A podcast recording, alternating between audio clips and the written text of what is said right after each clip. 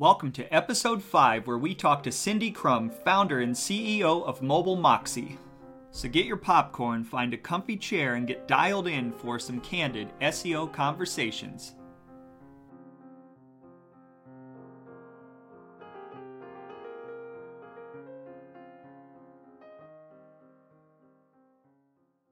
I'm your host, Jacob Stoops, and this is the Page 2 Podcast. If you're looking for an SEO podcast where you get every trick in the book, this is not the podcast for you. In this podcast, we tell the personal stories of some of the industry's brightest minds. We discuss what life as an SEO is really like from an insider's perspective, swap stories about our greatest triumphs, failures, hopes, and frustrations, and we even go off script to talk about movies and pop culture. So sit back, relax, and enjoy some candid SEO conversations.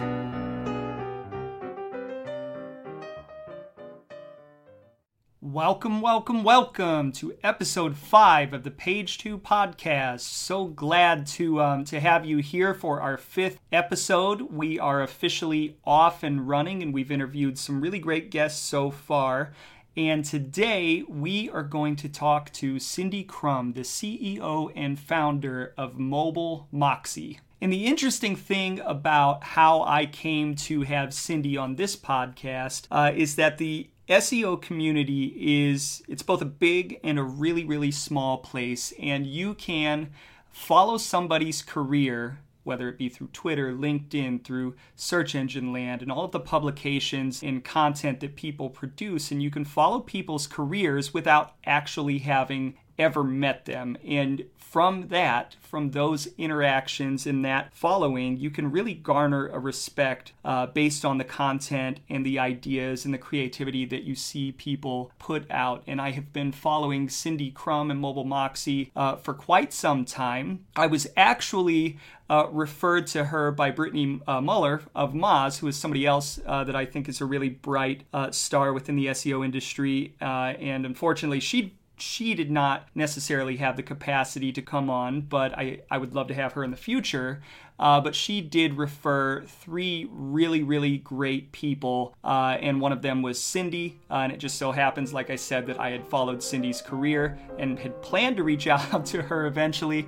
Um, but yeah, so it was really awesome. Cindy and I had a really, really great discussion, got really deep into mobile and technical and structured data and speakable, which which aligns really well with Google's new new recommendation uh, regarding using speakable markup for Google Home Hub and, and uh, the voice search strategy. So without further ado, let's bring on Cindy. Part 1 The Life what was your position? At Price like everybody else, I was associate. What is that? So what? One of those No, I don't know. Tell me. Well, when the boss says push a button on a guy, I push a button. So, we are here with Cindy Krum, the founder and CEO of Mobile Moxie. Cindy, how are you doing? I'm great. How are you? I'm great. I'm great. Thanks for joining me. And um, you're in Denver, right? Denver, yeah. So it's not quite so late for you, but it's still right in the middle of what is supposed to be your evening, which makes it extra special that you decided to um, to come on with me. So I really appreciate that. It's awesome. Happy to be here. It's way better than a 5 a.m. podcast. I right, tell you. Right, right. So a 5 a.m. pod. Where would somebody be doing a 5 a.m. podcast from? Like Europe, maybe? Yeah, Europe. Wow. Okay, that's that's crazy. Yeah, this is way better than a five than a 5 a.m. So uh, only interrupting your dinner. Hopefully not. uh, so Cindy, so take me back and take me back to the beginning, um, probably even before Mobile Moxie. How did you get into SEO? How did you become an SEO? Well, um, let's see. When I graduated, um, I wanted to be a graphic designer, but my degree didn't include any web. It included like one web design project, but no HTML. Um, and that's all anyone was hiring for. But I was mostly trained to be a print graphic designer. So I mm-hmm. quickly, yeah, schools need to keep up. Right. Um, so I quickly bought a HTML for Dummies book and started teaching myself HTML so that I could get a job. Me too. Wow, that's crazy. And so I was building um, really, really crappy websites in Front Page at the time. Did you build in Front Page? Nope, I built in in WordPress. I built in WordPress. That was my first CN, and I still build in WordPress, but um, yeah. I did not build in Front Page. I, I did do Dreamweaver. I did a little bit of Dreamweaver, but front page was so easy actually. Once you understood how to make a table, if you knew Microsoft products, you were golden. And yeah. I was really well versed in Microsoft products. So, uh, so yeah, so I did that. But then all of a sudden, um, the clients for the company that I was working for, the clients came back and they were like, "Our websites aren't ranking in Google. Can you figure it out?" And so I was tasked with figuring it out, and that was write a couple years in on Jill Whalen writing her weekly Wednesday newsletter about SEO, and it was it covered PPC as well at the time, uh, and so that's how I started. So how did you how did you go from that to Mobile Moxie? Um, let's see. So I I left the job where I was building websites and doing SEO to just do SEO. Mm-hmm. And at that new job at a small agency in Denver, um, one of the first things that happened is they'd given me a nice job with a, bit of a raise and I had a little bit of extra money. So I bought my first semi smartphone. Okay. Like my first web capable cell phone. Um, and started doing searches and that's when I got into mobile SEO because I was like, why are these search results so different? Why are they so bad? And I figured I couldn't change Google, but I could at least communicate to people who are building mobile sites about SEO so that the results could do could get better so that's kind of I, I knew enough about html and i knew enough about seo that i was like i see what these people building the mobile websites are doing wrong. And I, maybe if they knew it they would do a little bit better. And then google would have more meaningful rankings.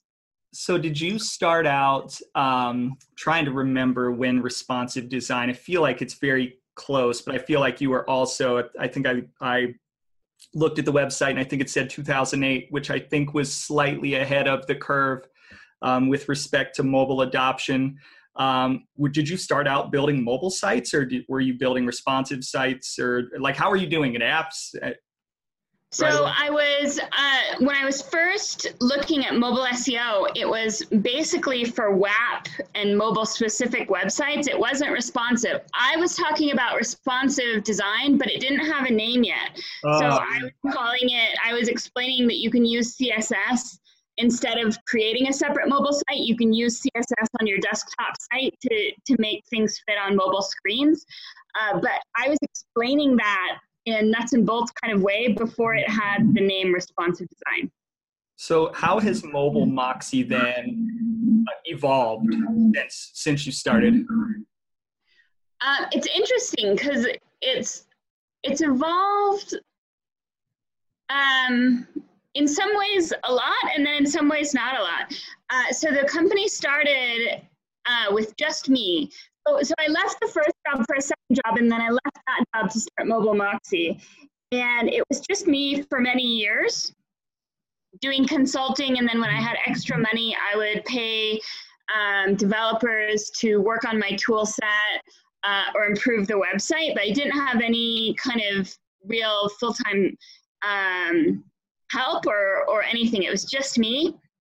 Um, until about 2010, 2011, um, when I started working with one developer quite regularly.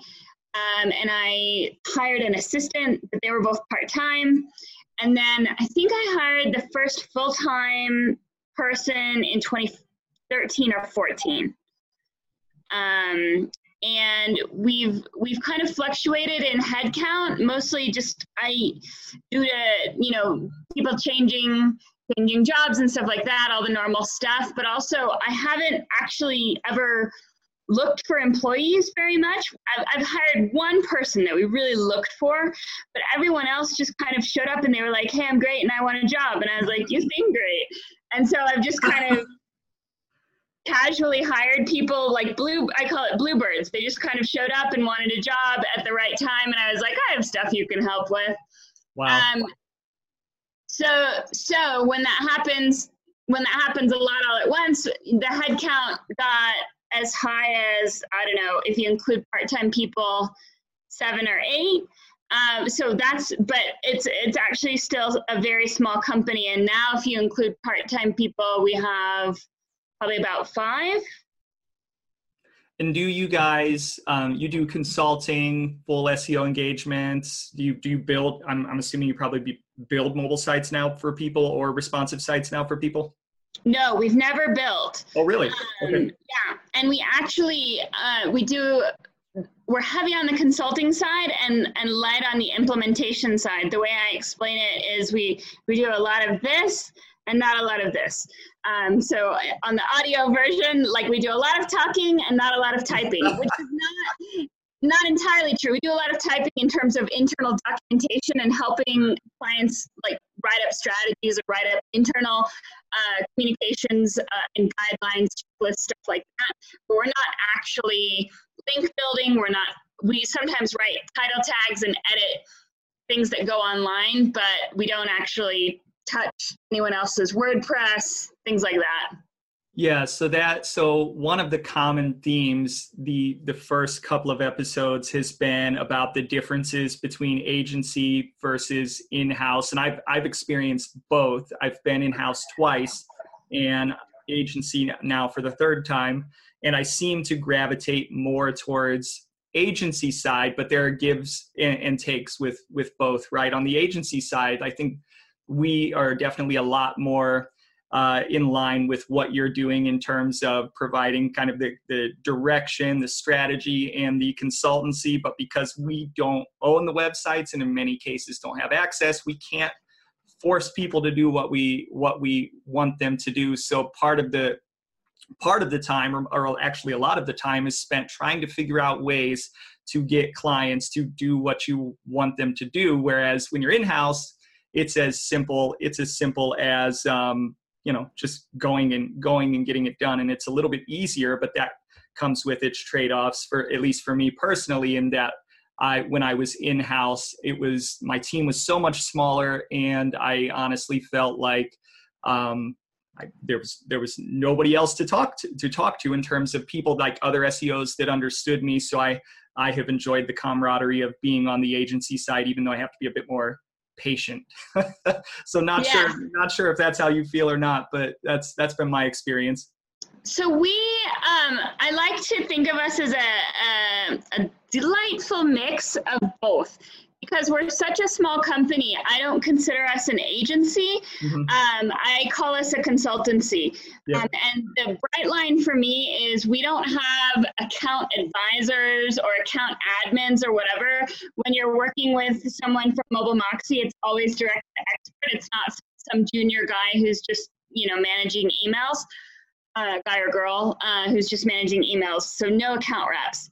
Always straight to the expert. Um, and the way that the way that our contracts are normally written is to think of us like a member of your in-house SEO team because we tend to not be hired by companies that don't already have an in-house SEO, where mm-hmm. we market ourselves a little bit as SEOs for SEOs. So we're when you have big projects, complicated projects, especially of course mobile projects, mm-hmm um, we come in and support existing SEO resources. Okay, so you're like uh, an extension of their team. Yeah, if they need to staff up temporarily for a migration or to launch an app or to launch a new mobile offering, transition to some kind of new mobile thing, uh, that's really our bread and butter. So tell me, so I, I want to get into some of your. I'm sure you have lots of lots of war stories. Tell me about um, a great success and also a great failure. Let's see. So we have really stringent um, contracts, and I'm generally not allowed to talk about um, anything with any brand name in too much detail. Um, I can tell you that um, more than once, um, we've been brought in to do an app launch or to do um, audits. And at the end of the audit, um, we've been told that we were the best, most thorough consulting company or consultants that the, the people had ever met. I know mm-hmm. that's not um, that's not like we ranked number one for something, but that's like I I I'm much more proud of people being happy with the work than like getting a ranking because that can be gamed. But impressing people in reality is harder to game. Yeah, no, absolutely. It's all about the the relationships, and um, yeah, I would say that that's reminds me of me because I, I would say on my tombstone somebody will probably write he was thorough. that's probably what they'll write about me. So preach to the choir. Yeah. Um, yeah. Yeah, so stuff like that is what makes it all worthwhile. Um, and also, I can tell you that um, we have uh, long-term clients that have been that, that, we've worked with for probably more than six years. Um, like we've worked with consistently since they started six years ago.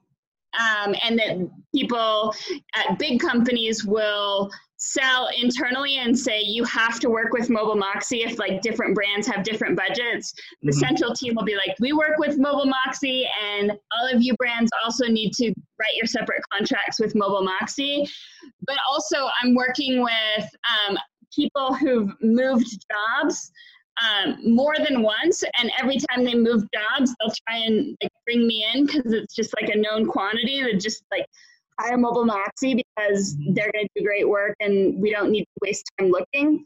Um, and so, and that, you know, warms my heart. Like we just did a kickoff call this morning with someone that I met in 2011 that I worked with. Um, and so that's a long time ago. You know, that this person remembered working with with me and and that it was a good experience and he was just like we don't need a, a very detailed proposal. Just tell us what it's going to cost and let's get started. Yeah, that's that's awesome. That that's been another common theme in the um in the first couple of episodes with respect to and now the these were more like, hey, this awesome tactic. Like I remember Sal Sura at Angie's List got uh, got them to work site speed requirements into the technical like check process, checklist process. So like no page could go live or no update could be made unless it loaded in like two seconds on a 3G connection. And I was like, well, I've I've had the toughest time getting people to take site speed seriously. How did you do that, Sal? And and really, it was a result of having uh, really good internal relationships, and even more importantly, an internal stakeholder, and not not stakeholder, but a champion. Um, and it seems like it's really, really even more important than the tactic itself, important to develop relationships with yeah. people that sometimes even carry on. And we see that at Search Discovery when um, we've developed a relationship with somebody and they move it's the same same thing if you develop good relationships good things will come even when they go somewhere else so yeah, absolutely. Well, and I've made, I've been lucky enough to make lifelong friendships too, where yeah. even if people aren't looking to hire anyone to help with SEO, I know wives and husbands and kids at this point. So, you know, that, that's another thing that, that kind of warms my heart and makes everything worth it. So, one of the purposes of, of this podcast, not to be gla- glass half empty, is the flip side of that and letting other SEOs know hey, this has happened to some of the brightest people in the industry. So, what's the, and I know you can't go too far into detail, but what is, uh, I guess, a situation where it was a little bit more challenging and um, maybe more of a struggle, failure, oh shit moment, and something like that? the worst thing that happened that taught me like the biggest lesson um, ever. And it's before I started Mobile Moxie when I was working at the agency. Um, we were doing a migration did the migration and um, explained in detail, laborious detail, about doing the 301s correctly, that they couldn't Oh. lump and dump 301s all to the homepage or something like that. And so we created a mapping document. Um, it was an inter- international site, so it was very in depth migration um, and mapping. Handed that off. The developers um, said, Yep, we got it done. It's all happening. Don't worry about it. And we were like, Great, thank you. And then a month later, um, the site just dropped out of rankings. It, it had been in position one, two, and three for like all the terms we cared about. Um, even during migration, there was only a, a one or less week dip, um, which back in those times, like migrations could really take you out for that was that was in the early 2000s. Migrations could take you out for three months. Yeah. But it didn't. It was like a month or a week or something like that dip, and then a recovery. Um, but then it dropped out off the map. 30 days at 30 days to the day after the migration had launched. We couldn't figure out couldn't figure out. And eventually in this panic i was talking to the developers and i was like you did 301s right? And he was like yeah we did redirects and i'm like you did 301s right? And they had done 302s and the 302s had just had a 30 day expiry in google's mind. Yeah. and and he was like all redirects are the same. And i was like no no no they're absolutely not the same. And so the lesson there kids is don't trust I, I'm going to get a bad reputation for being hard on developers because a couple podcasts I've said stuff like this, but don't trust developers. Verify. Yes. Uh, Check because- work. because people it's a whole different world when you're building sites developers what i've learned deep in my core is that developers are great because they make things work but that's what they care about is making things work and to to this developer the 302 even though it wasn't intended you know to be a permanent redirect it worked just like a permanent redirect. So why care about the difference between the 301 and the 302 it would still work and get the mm-hmm. traffic. And so he never bothered to understand that there was a difference or when i said 301 a billion times he was like it's a redirect whatever Yeah, I've um, I've experienced that before, um, where you, you you trust that a developer has done something something right, and you end up getting burned. And it's not because the developer is an inherently bad person or like intentionally disobeyed. It's just that they've got a lot of stuff going on going on Right. too, and they've got this big list, and they're just trying to knock things off the list. What I have learned is you have to check their work always, um, always validate and. Not not only that that you have to inherently understand just how developers operate not to like stereotype but in my experience when they're done with something they're done and they're moving on to the next thing and then the next thing and then the next thing and, and they're not checking the work. So if you don't check the right. work nobody does. And right. and and i think i'll agree with that and add on that what i've what i've learned and of course this is perhaps stereotyping a little bit but the, many of the developers i've worked with like you said they like to be done and move on to the next thing. And to do that um, their their world and their understanding of websites and google and and all these things is very black and white. Yeah. Um, when as SEOs we know that there's shades of gray. And yeah some of your stuff might be getting indexed but it's not getting indexed properly and you're not getting crawled properly. And so uh, something that I still find all the time is talking to developers about like XML sitemaps they're like we give them the XML sitemap they have all the URLs it should be fine and they think that like this is the list. Here you go google. Thank you. You're welcome. Goodbye. You know? And and and then when you show them like yes it's included in your sitemap but there's still problems and it's not getting indexed correctly their minds are blown right? Like it's you hit a does not compute wall um, and that, but that's also a good wall to hit because it says like this is the value of SEO because there's Mhm. nuance in here and if it was as easy as just giving a list we would be all out of jobs Yeah, and I I found that for some reason, not sure why, there's there's a, a healthy amount of skepticism in the developer community or mis- misconceptions um, about what we do, why we do it, the process. A lot of people just think it's meta tags and hey, put some keywords in there and and and we're good, or sprinkle fairy dust or what you know whatever.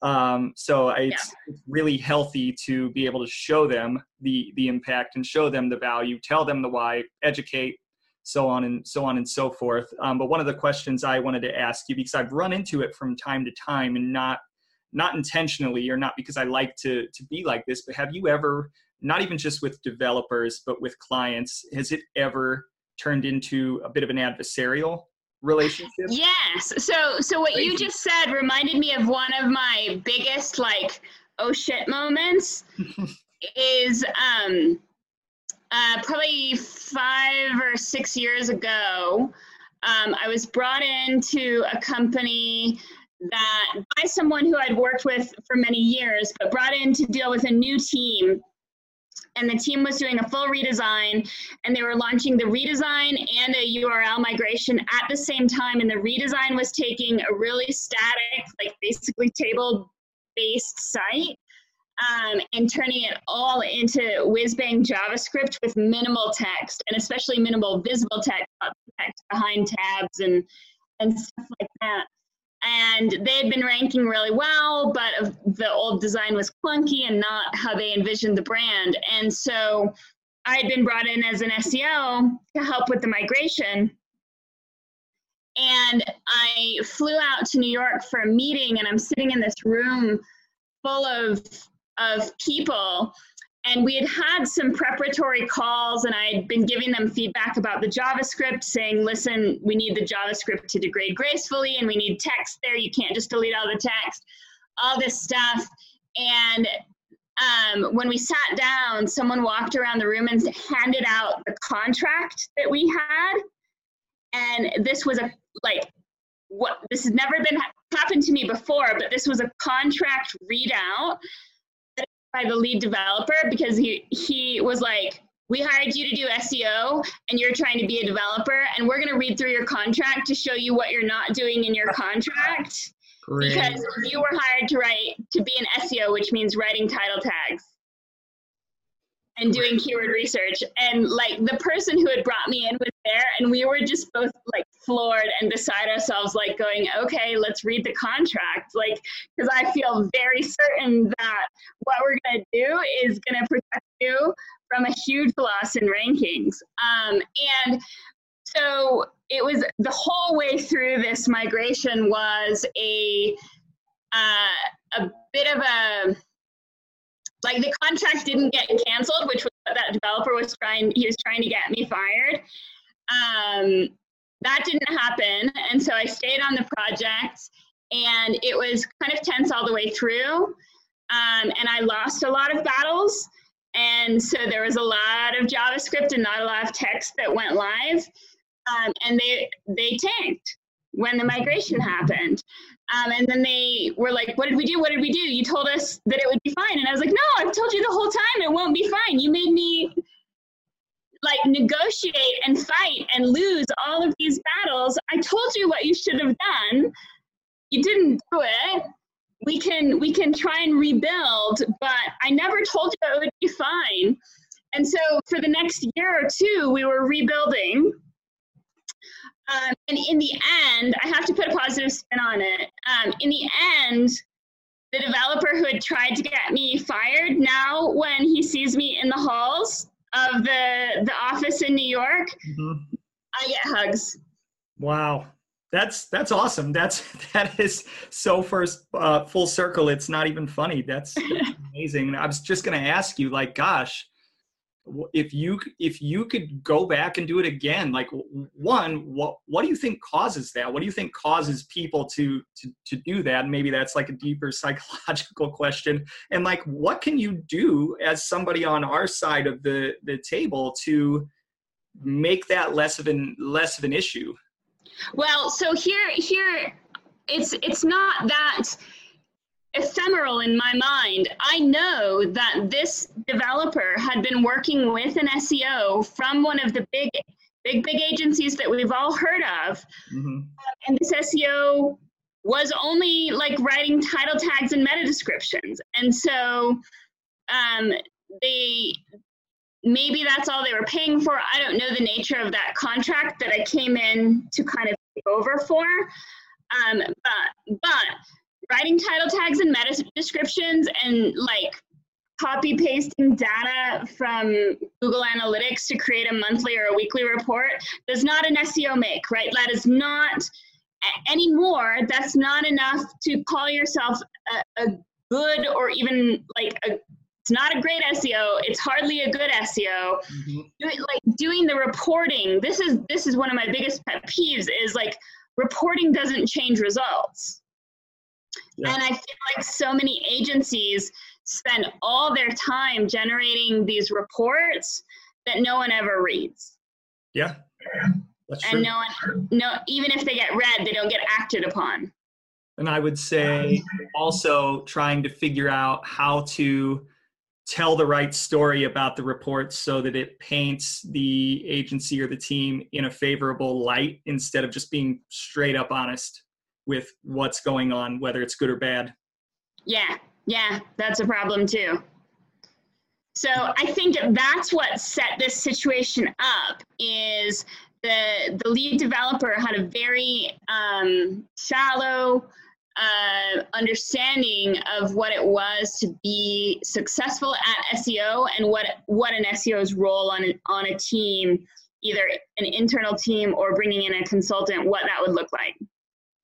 Yeah, I've seen that before.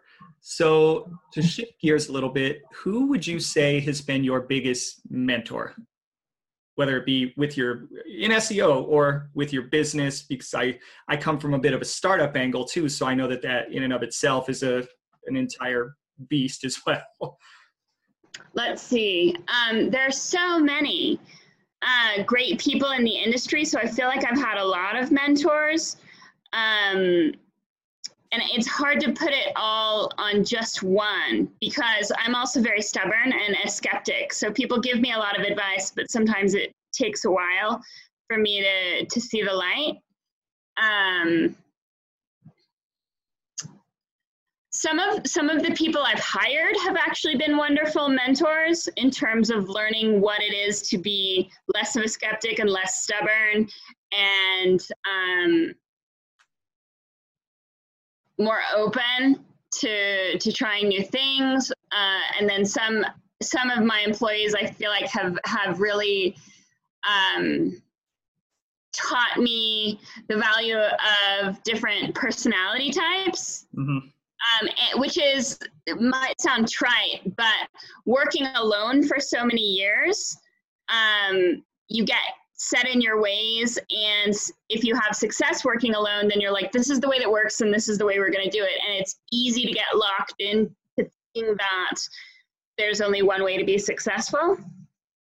Um, and that's just not true. And so i'm i'm i'm deeply grateful for the mentorship of the people that i work with every day actually.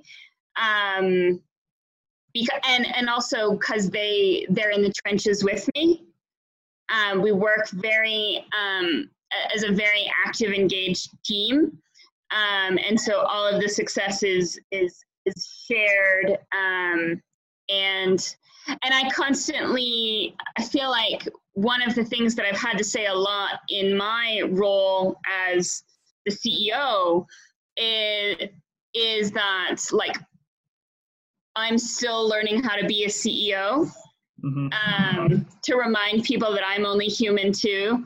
Um, and yeah, so so a lot of like co-mentorship um, on the team, and then other people within the industry. Um, there are just so many great ones. It's hard to it's hard to to to settle on even a couple names, but I'll have to say that um, Rand Fishkin and I have been friends um, since way back in the day, um, and he and and actually the rest of his family too. His his mom Gillian, Geraldine, um, even uh, his brother Evan. Like they they've been uh, kind of a lot, definitely along for the Moz ride, but also kind of witnessed um, the stages that that my company has been through and that I've been through, um, and they've like saved me when my computer got a virus on the road and like I don't know, do- dogs sit for me. Like they're just, it's like part of my traveling family. And, and I don't always agree with, with Rand on details about SEO, uh, but I always admire uh, the way he runs his business, um, both with Moz and then uh, now with SparkToro, and the honesty and, integrity that, that he approaches everything with. Um, so so that but also um, a lot of great women uh, his mom uh, did a great job with Moz. Sarah Bird uh, seems to be doing really well uh, with Moz. And then, and then of course, you know, Moz isn't the only uh, game in town. Other people too. But I feel like, in terms of like warm feelings, like almost feeling like family, um, I feel like Rand and and his family have just witnessed it, right? They've been around and they've seen the things, and, and I've I've seen how hard he works and uh, stuff like that. So yeah, and I, so that's funny that you say that, and it, I guess that's probably a typical answer because he's just so well respected uh, within the industry and so transparent, which is something that for me has really helped me. I was lucky enough to inter- interview him while I was at startups.co, and then he allowed me to use the interview for the first episode of uh, for, of this podcast. And honestly, I, would never met Rand, never seen him speak, but had followed him. Uh, you, I mean, you almost can't miss him coming up within this industry, and he was paramount to not just teaching me um, you know, with with what he was doing from a content standpoint and kind of shaping how I develop, but um, making me realize that like this is a really cool and unique industry to um, to be in. Uh, and he's been kind of a great um, kind of go-to resource, and it was like the thrill of my life to to be able to interview him. So I can I can uh, I, I fanboyed a little bit, uh, but I'm sure as somebody that probably knows him, uh, you know, knows him more personally, um, I'm sure that he's he's probably even had a greater impact on on you. So yeah, he's a great he's one. He's just an all around awesome dude. He just seems like a nice person. He is a very nice yeah. person. Sometimes too nice, and I think maybe sometimes too transparent. Those are my worries about yeah. him. Not that not that it's a bad thing, but that I just worry about him as a person. I yeah. care. like you need to develop a bit of a shell, like yeah. a bit of a protective barrier sometimes. I, I, honestly, so I've been reading his book, and I just think that's just who he is. I just think that's who he is. He just wants to wants to to share, and um, I, I think with some people, it's just that's who you are. It's who you are. Yeah. So, so yeah, yeah, I'm sure he wouldn't have it any other way. Part two, making your bones.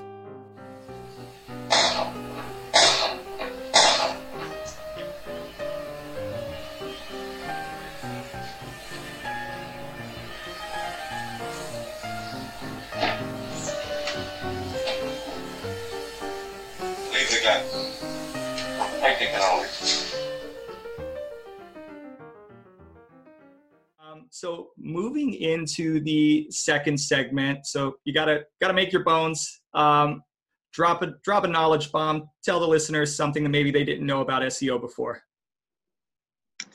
Uh, well, Google announced yesterday that Speakable Schema is what's going to get web content to show up on the Google Home Hub, and I've sort of been saying stuff like that ever since Speakable Schema, Q&A schema, FAQ schema. I've been pushing that stuff hard because that's how Google's going to have voice results. They, they can't read you the whole web page. So I felt a little vindicated yesterday. So uh, yeah, go put Speakable Schema on everything. Yeah, so that has been something that I've been getting into. Um, we've been doing a lot, lot of schema work. A lot of people love their schema these days, and we love recommend recommending it because it's a good thing. Um, but definitely uh, notice that hey, on web page schema in particular, hey, there's this new field called Speakable. There's also this new thing called voice search. Not really new, but uh, right. use that. Use that. So that's been something um, probably for at least the last I don't know how long it's been out, but six months, eight months, something like that, that I've been like putting into into all of my schema recs. I think it's super in, important and super future. Uh, yeah. And I'll I'll add in since that's not that's not that insightful because I didn't write about no, it. that's that's actually super insightful because I don't feel like a lot of people are doing it. Um, Yeah. But not yet. um, so here's some other juicy tidbits, things that we're writing about right now, and just things to think about. Uh, I think a lot of people miss how game changing Speakable Schema is and voice search is because voice search has been around and it's kind of been like fizzly, not like anticlimactic. Um, until you show someone, and, and not everyone can do this in their house, but until you show someone how to use their TV remote with voice search, can you do this? So instead of instead of like knowing what thousand what of the thousand channels number is like CNN HD versus CNN regular or whatever MSNBC, you don't have to know the numbers anymore. You just have to do the, the button and say what you want to watch. And that is as game changing as cell phones because if you think about it, before cell phones, when we had landlines, you knew everyone's phone number, hmm right? You had all your best friends' phone numbers memorized and you would hook it into whatever phone you're at. Now, since you carry your cell phone around and it has a memory, no one knows anyone's phone numbers anymore. And I think that the voice search on like a TV remote is going to be the same have the same effect. You're not going to have to know what channel is the number of the channel of CNN or whatever you want to watch, but expand that out um, to think about podcasts, videos, anything uh, that you might want to search for. Um, you're not going to have to know if Google just shows you the right result, you're not going to have to know what website it came from. There's no reason for you to know as a consumer right? So it's getting back. Jono Alderson has been talking about this a lot. It's getting back to like SEO is an extension of branding, but the branding is really, really important because creating content, like creating loads and loads of useless content just to drive rankings, isn't going to get you what it used to because like measuring measuring success on just getting the traffic traffic isn't necessarily good a good brand experience. We need to measure like the the engagement the conversions like where the where the rubber hits the road is money spent. And you can spin out as much trash content as you want. If people aren't engaging with it then you're not going to make any money.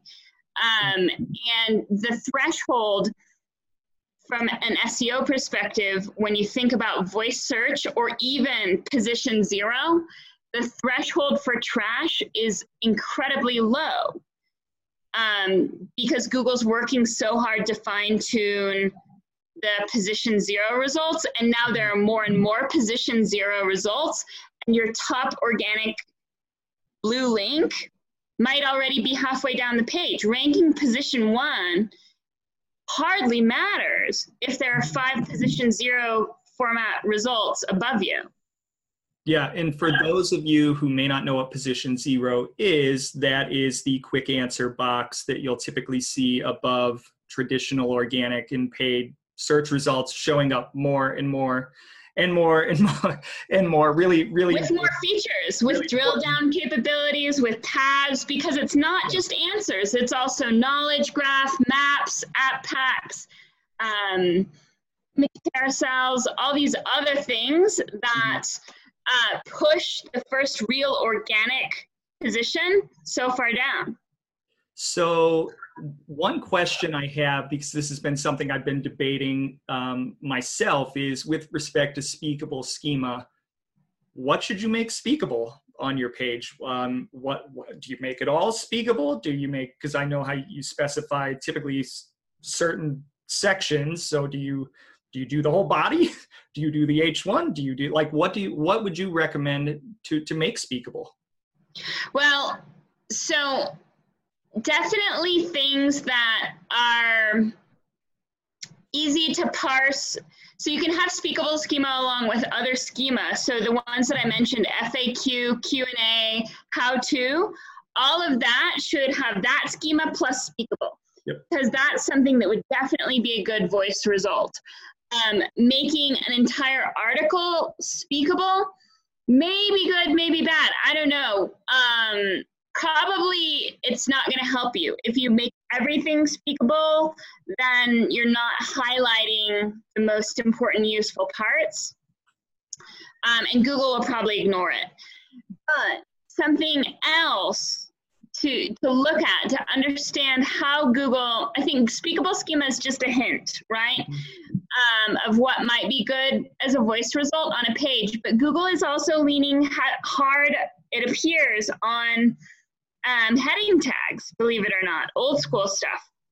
So if you've done a search recently for um, something like on Stack Overflow, you might notice the what we're calling fraggles, which is a mix between a fragment and a handle. And this is this is really important concept.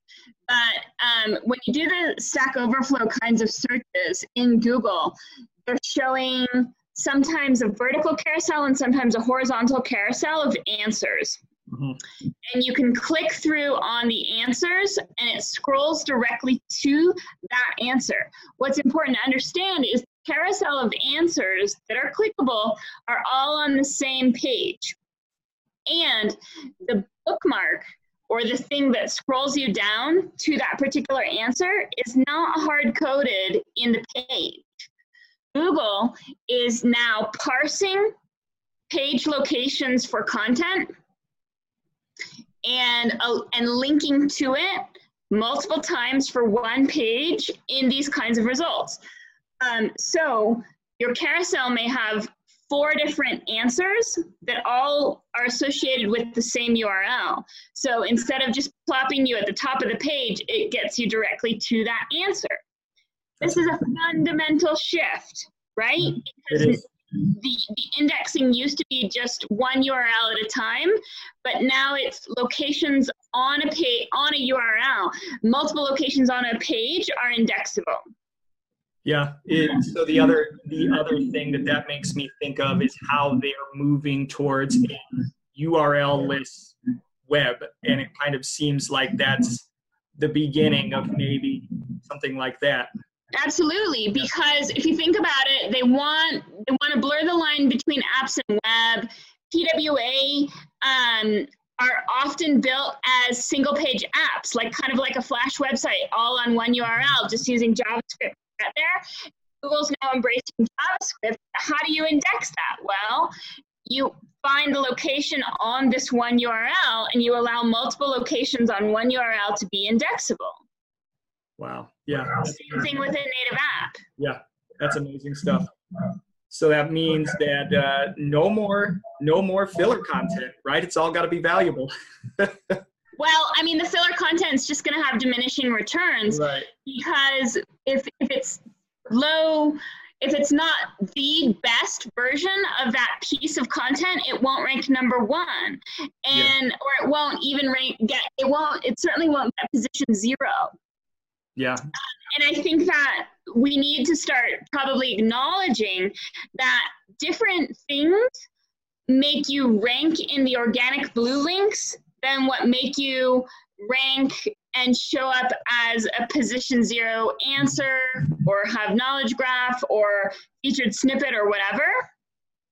Yeah, no, I, I, I agree, and I found that like many there's there's no one way I feel like to rank for position zero, and almost every search that you want to try to show or topic group of group of search terms that you want to try to show up for or displace somebody, you have to understand like what are the unique features of that particular web page that's making Google pull it into position zero in the first right and how can you replicate that in a way that does it better than better than what they're doing? So yeah right. it's almost different every time almost. Well and and creating the same content or very similar content over and over again and say hey we're a recipe site and all of the other recipe sites have a recipe for chocolate chip cookies. So we need a recipe for chocolate chip cookies. Like what is going to make your version of the same essentially the same chocolate chip cookie recipe rank get a position zero card, recipe card, or something like that, mm-hmm. um, versus the thousands of other existing chocolate chip cookie recipes out there. And would your time be better spent? Like, yeah, every probably every recipe site should have chocolate chip cookies, but I wouldn't hang your SEO hat on that, right? You've got to do something better. And yep. telling our clients the better thing is, is to be multifaceted meaning uh, to understand that when people are in the kitchen they're us- and cooking wanting to cook chocolate chip cookies the laptop is hopefully away from the mess. You would think. Sometimes um, i bring my laptop right into the kitchen so that i can go back and forth and go what what was that recipe right exactly exactly but that's not how people that's not the ideal situation. no it's not. What would be ideal is if you had a google home hub that could show you and just keep the page open rather than like you having to wake up your laptop every five minutes mm. to see the next thing or something that could walk you through audibly the steps. Say what's the next step? So when i say multifaceted what i mean is having um, great video content, great audio only content like podcasts or speakable markup where it can walk you through the steps. So the thing that would make your chocolate chip cookies stand out is how to and speakable schema. How to make chocolate chip cookies. Step one, get your ingredients together. You know? Yeah. No, that absolutely makes sense.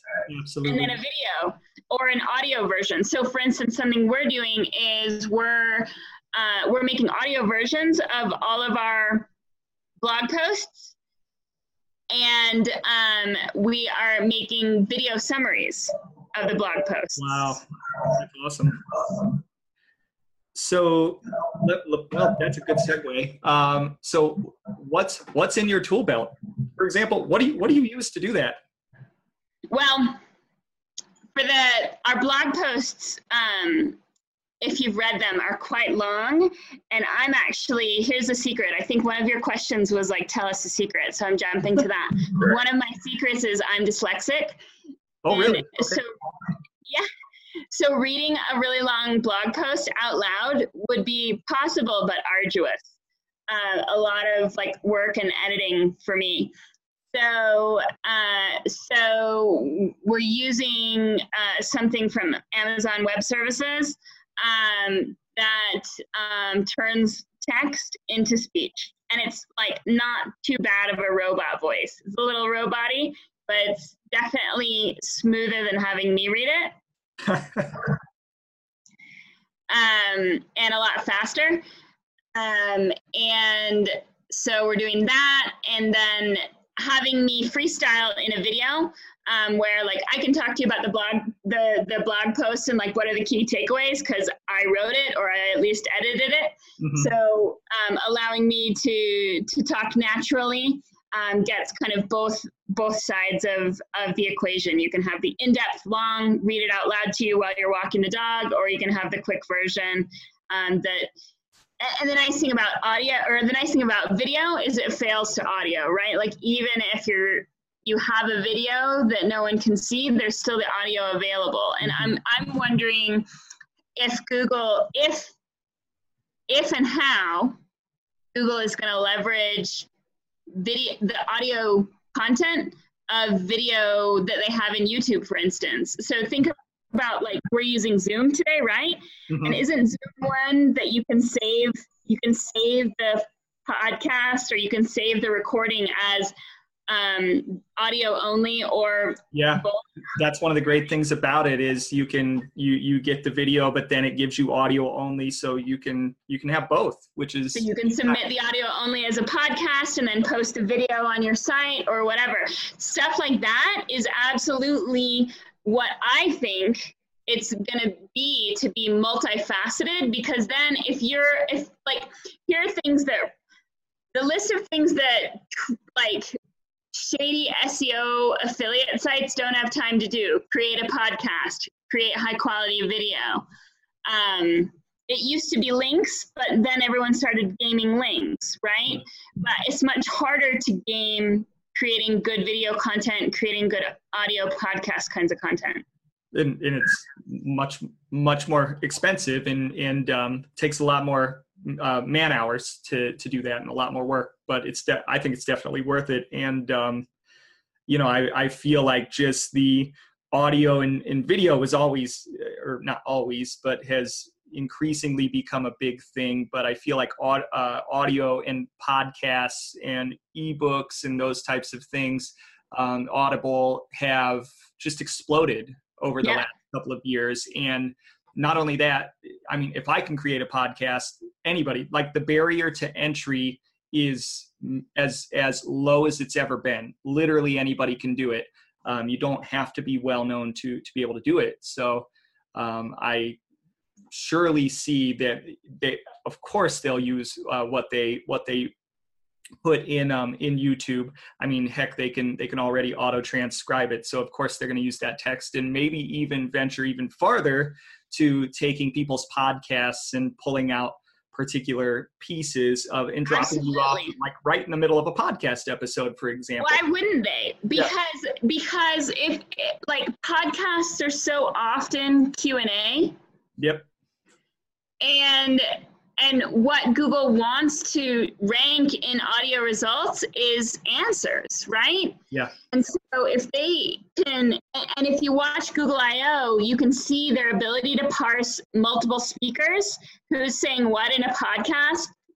You know, player one says this, player two says this, or whatever. Mm-hmm. Um, and if they can parse that already, why would they not parse each individual question kind of like the beginning of a fraggle right it's it's yeah. you have to start thinking of google wanting to parse streams of content rather than find urls right yeah. um, and, and, that's if you've read anything about big data big data is uh, what let's see let's see how i remember the five elements of big data are volume variety velocity veracity.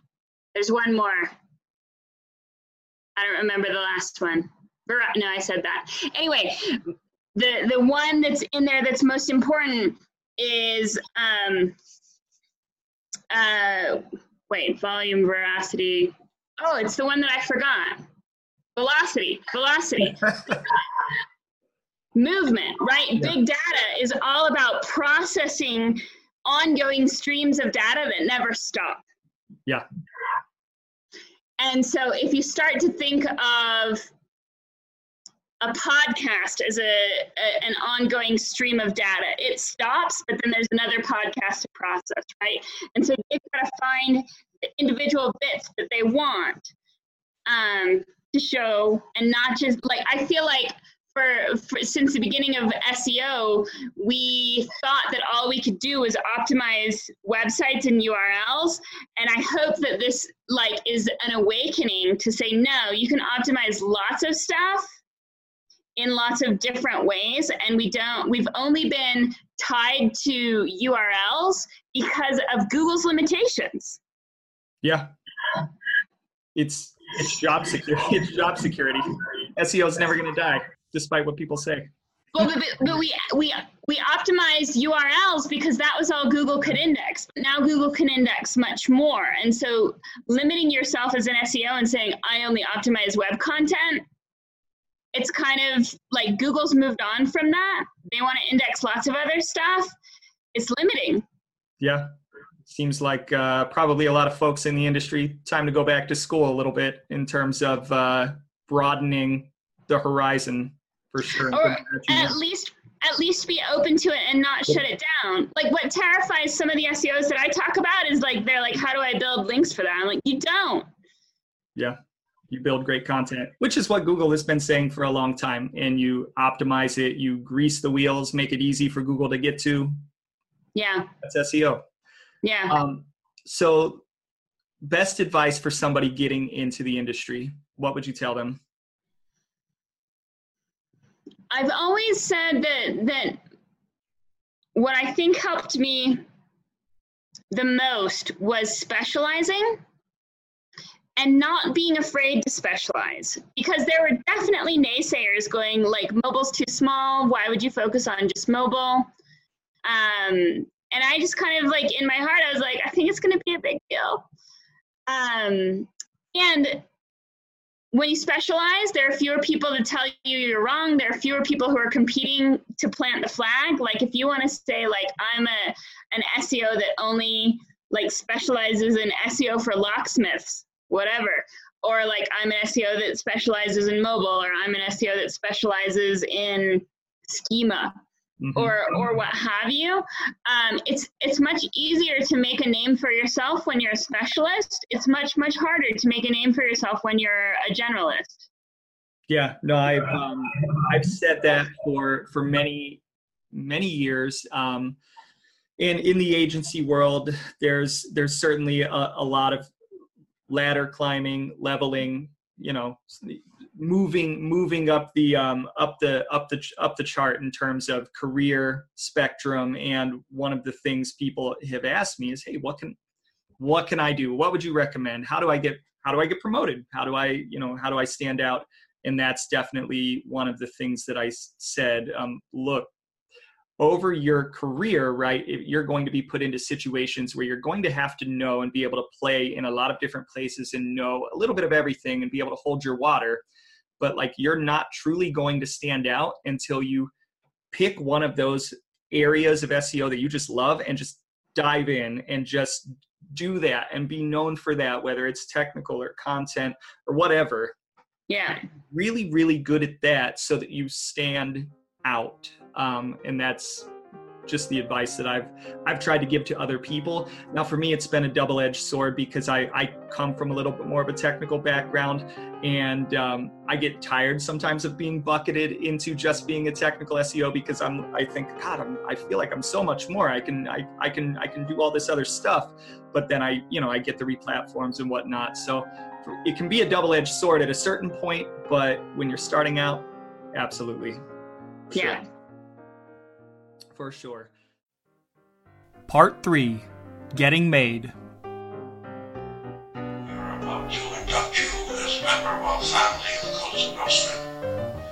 That means you are to place this brotherhood above God, above government, above family. You understand? So last segment want to be respectful of your time. So you have to get made you got to get made into the page two podcast family. You shared a personal fact so you're you're um, you're dyslexic so that's that's a personal personal fact. Um, i i actually grew grew up with somebody um, who was dyslexic and i never really understood kind of what they were what they were going through personally and how hard that made made things. I'm not sure, like, I can only explain my perception of the situation because th- this person was older than me. They were they were fairly popular, but people honestly people thought they were dumb. And and this is like I don't know what your journey was like, and it, that wasn't the case at all. It's just everything's everything was backwards. Um, so it, it's over the years, and I didn't know what to think because I didn't really know much about it. I have thought back on that time and over the, as the years pass by there are times when i just wish i had more empathy for that for that person. So like i don't know if that's been what your experience has been like or how your experience has has gone. Well um, an interesting fact. According to the economist a couple of years ago i remember reading this in the economist that there's a very high proportion of entrepreneurs that are dyslexic. Really? Yeah and um, they think it's because uh, dyslexia forces you to be kind of scrappy and uh, think a little bit differently, learn a little bit differently, um, and it conditions you to work really hard and try really hard. Absolutely, yeah, yeah. I can imagine. I, I, I mean, I'm. I think about my. So my son is five, and he's he's learning how to read, and he's trying so so so hard and i could only imagine what it must be like if everything's just backwards. But then again, if maybe that's all all you all you all you know, um, my wife is my wife is also a triplet, so people ask her all the time, "What's it like to be a triplet?" And she's like, "Well, I've never been any anything else, so it's all Well, I know." so I, I can add on to that. I'm a twin. oh, really? Yeah, and my my twin brother is not dyslexic. Um, and being a twin is actually, at least in my family, was a bit competitive um, because you're in the same grade, and so um, you're expected to get roughly the same grades. If one class is hard, you know, then both of the kids will do poorly, or if a class is easy, then but that wasn't the case, and they didn't know I was dyslexic, so it was assumed that I was just the dumb one uh, for a while. Uh, and they didn't figure out I was dyslexic till I was like 12. Wow. Um, so so yeah, it's um it's just a little different. It's not it's not the end of the world, but um it's it does I think um just force you to to learn a different way and i think you're t- spot on like empathy is such an important skill that so that i feel like i am always trying to get better at and uh, it's something that i feel like kids don't innately have for each other No, no, they do not. because being a kid is a little bit competitive too because you're always trying to be the best and uh, and all that stuff so yeah it's it's interesting so next, um, next question: desert island movies. So, have you ever watched The Office? Yes Have you? So, I'm assuming you've probably seen the episode where where Ryan starts the fire and they're outside and they're playing desert island movies. So you get you get five movies. You're on a desert island for the rest of your life. Which five movies would you pick? so i actually have a list i used to this is a question i yeah on my, oh it's on my other phone um, okay so i've updated my list recently because there are a couple new ones that i absolutely fell in love with and, and I've been using the same list of five for many years. So let's see if i can remember my new list. Um, the post. Um, the butler. Um, let's see. The Butler. It was really good it was Who's very that, sad with? Who's that with? I, I feel like I remember it, and It might have been Denzel Washington. Okay. Let's see. Uh, American Made. Did you see that one? I have not. Oh I- man, so have not good. seen any of these. Wow. Uh, They're very political, actually, so far. Um, let's see. I should do. I don't remember my other two, so I'm going to add in some from the original five, which would be Closer. Do Okay. I've seen that one. Yeah.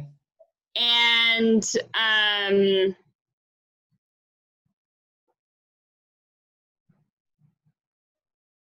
something funny like uh, Clerks.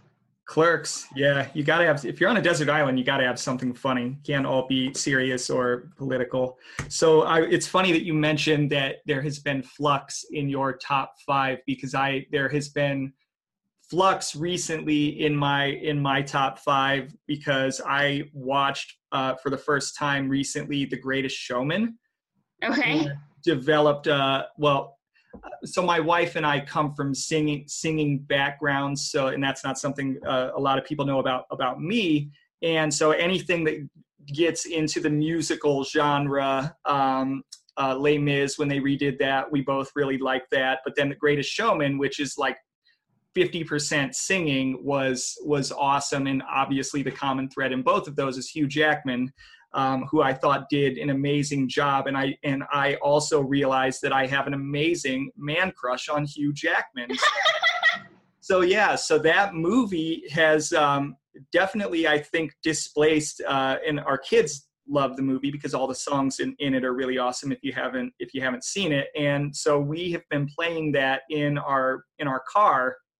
We have a a, a video uh, in our car, and we've been pretty much playing that on repeat since we've watched it. So our kids know all the songs, and they're like, "Play the Greatest Showman." Play. it." So like after I I know that it's a desert island movie because I've literally listened to it 200 times probably now, and it's still good. So Yeah. so yeah, so no, that's um that's awesome. And you know, I I I have never, I don't think, with the exception of Closer, seen any of those other other movies. That's The am- Post was so good. that's amazing. Um, Oh I'll wait, have to watch I thought of one that's on my new list that needs to displace one of them. Argo. Argo's another really good one. Oh, that's with Ben Affleck, right? Yeah. Okay, yeah, I haven't. I I like Ben Affleck a lot. A lot of people are divided on him. I like his work a lot. I like him. If you watch Argo and American Made, they're good together because they're about governments getting away with tricking their people. Yeah, which is given today's Which is terrifying. climate. Yeah, right. Yeah, it's a little terrifying. Um, And okay. the Post is kind of like that too. And Yeah. I can't believe you didn't see the Post because like it won a bunch of awards.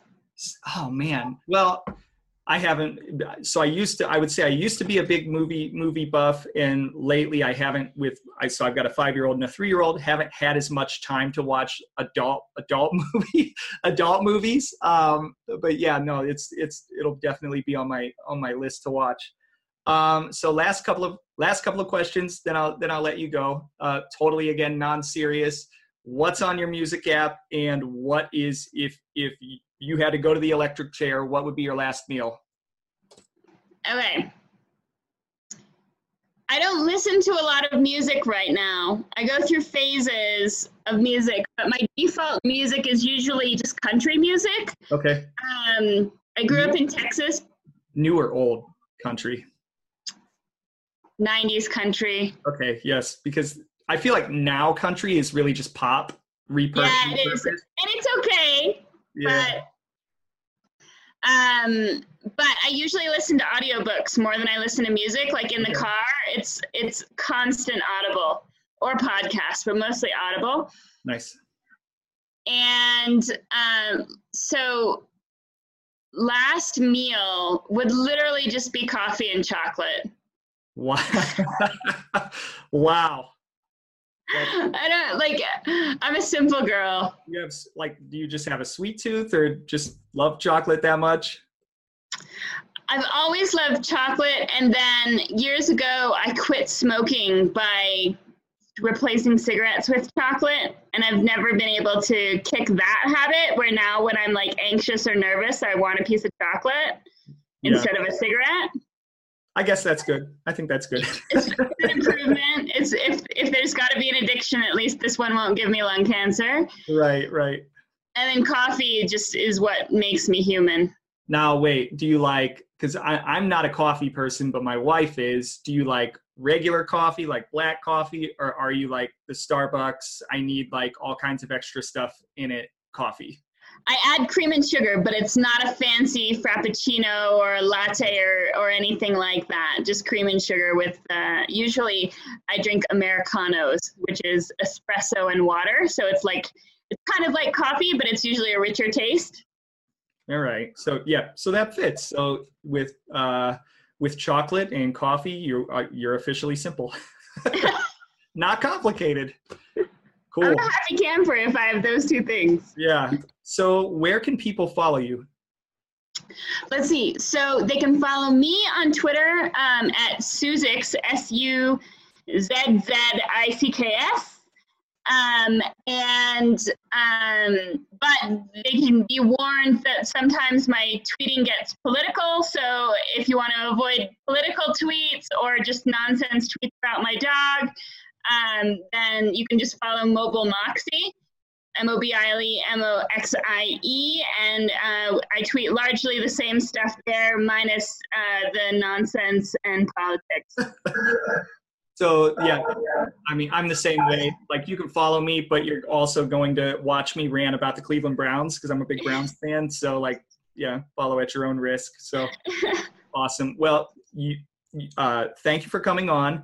Um, I thought you gave really, uh, honestly, this was a really amazing interview. Really, um, really amazing, and in some cases, I thought really groundbreaking, groundbreaking stuff that we talked about. So, thank you so much for for joining me and uh, spending a little over an hour uh, on the horn with me here. Absolutely, it's been a blast. Thanks for inviting me.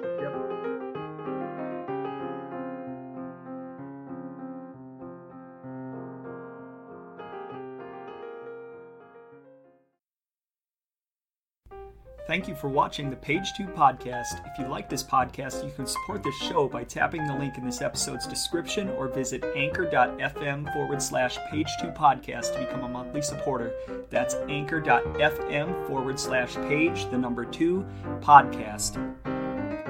You can also listen on Apple Podcasts, Google Podcasts, Stitcher, SoundCloud, and more. Follow me on Twitter at Jacob Stoops. Thanks again, everybody, and see you next episode.